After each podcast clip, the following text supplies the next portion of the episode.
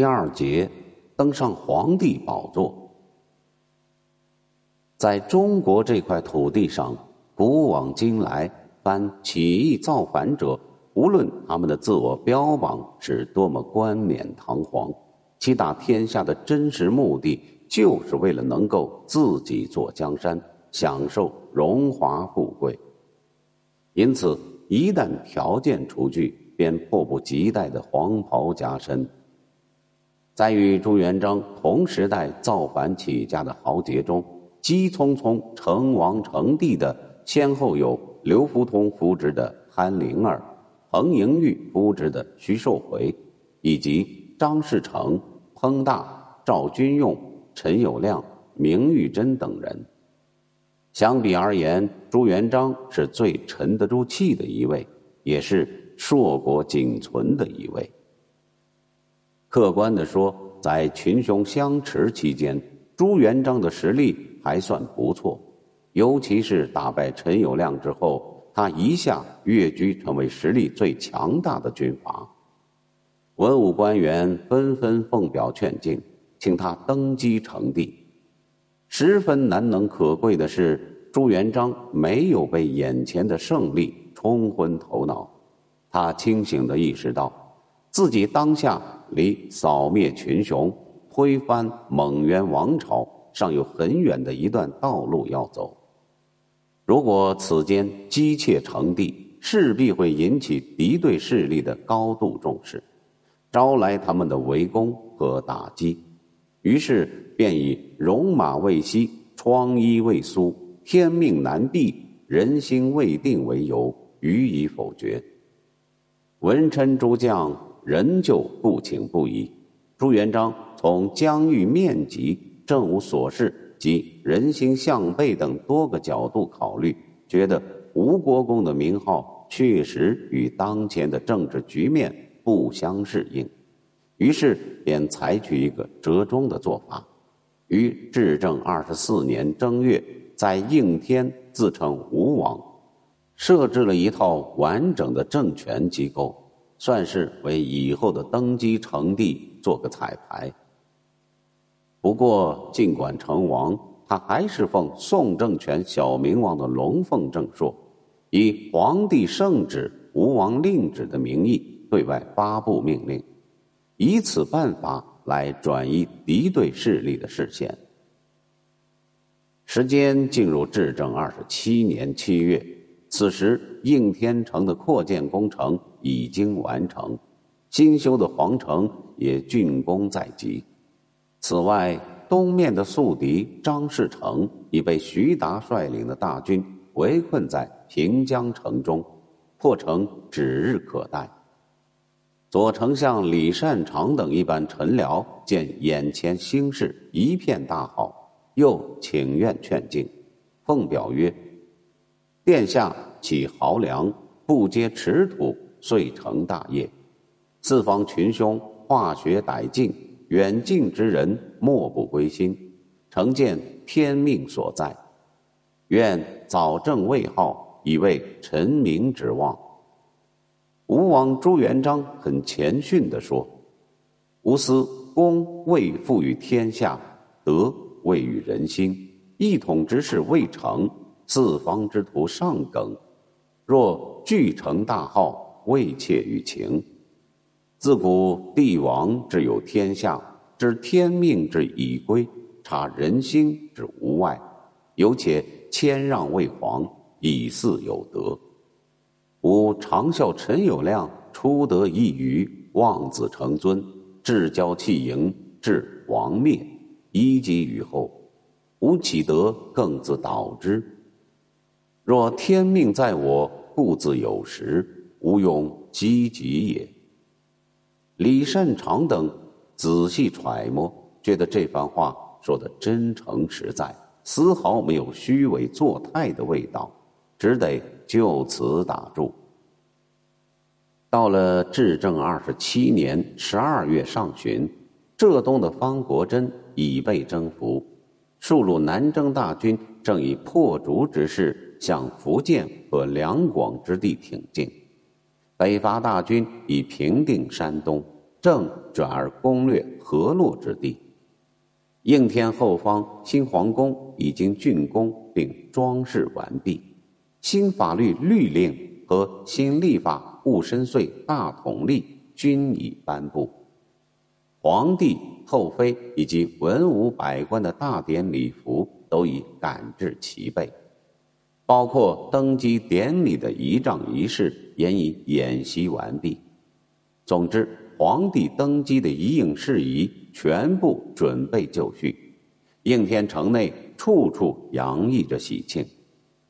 留守后方的那些文武大臣们更是兴奋异常，个个眼巴巴的盼望着吴王未登大宝的时刻早日到来。他们之所以热望朱元璋早日称帝，不是因为对这位主子有着多么深厚的感情，而是一旦主子称帝，做臣属的也将相应封官进爵，封其印子，光宗耀祖，名留后世。说个实话，这些文臣武将们之所以提着脑袋效命于朱元璋的鞍前马后，其目的。莫不在于此。至于说什么救黎明于水火，挽乾坤于倒置，不过是忽悠世人的堂皇之语罢了，实在按捺不住。十二月十一日，左丞相李善长又邀约了一班文武官员上表劝进，依然不过是殿下您上应天命，下服人望。雄才大略，聪明冠世，当应天成命之类的一套说辞。吴王朱元璋照例又是自谦一番，拒绝道：“使武继王位，亦不得已免从众言。今请等复劝及帝位，吾恐得薄，不足以当之。”华冈落英这帮请愿大臣竟然齐刷刷的跪下，叩头如捣蒜的在臣心计。天生圣哲，本已未明，殿下只及王位，天命已有归矣。今又三四年，若不正大位，何以为天下臣民之望？昔汉高祖记住项籍，群下劝进。亦不为其情。今殿下除暴乱，救生民，公塞宇宙，得歇天心，天命所在，诚不可为。臣等敢以死请。看那派架势，感情就是朱元璋如果不登基称帝，他们似乎一天也无法活下去一般。不过，就算把话说到了这个份儿上，朱元璋依旧不肯痛快答应。大家请注意，朱元璋已经多次拒绝过臣下的这种劝进。截至此间，本书已经列举过三次。如果说过去朱元璋以时机不成熟为由推脱拒绝，乃是出于一种真诚的话，那么。这回就明显有扭捏作秀的成分，因为按照传统惯例，中国的最高统治者，尤其是开国之君，其天下无论是靠武力打下来的也好，还是以阴谋诡计窃取篡夺而来的也罢，都要披上天命所归的外衣，模仿三皇五帝，做出一番。谦逊礼让的姿态，以此向人民昭示，自己并非出于本意热衷皇位，而是奉天承命，情不得已。过去朱元璋所谓时机不成熟的情况，确实客观存在，故他暂缓成帝的决定出于真诚心愿，而今情况不一样了。登基成帝的各种条件都已齐备，连登基典礼的仪式都已彩排完毕，外部的战略形势也十分喜人。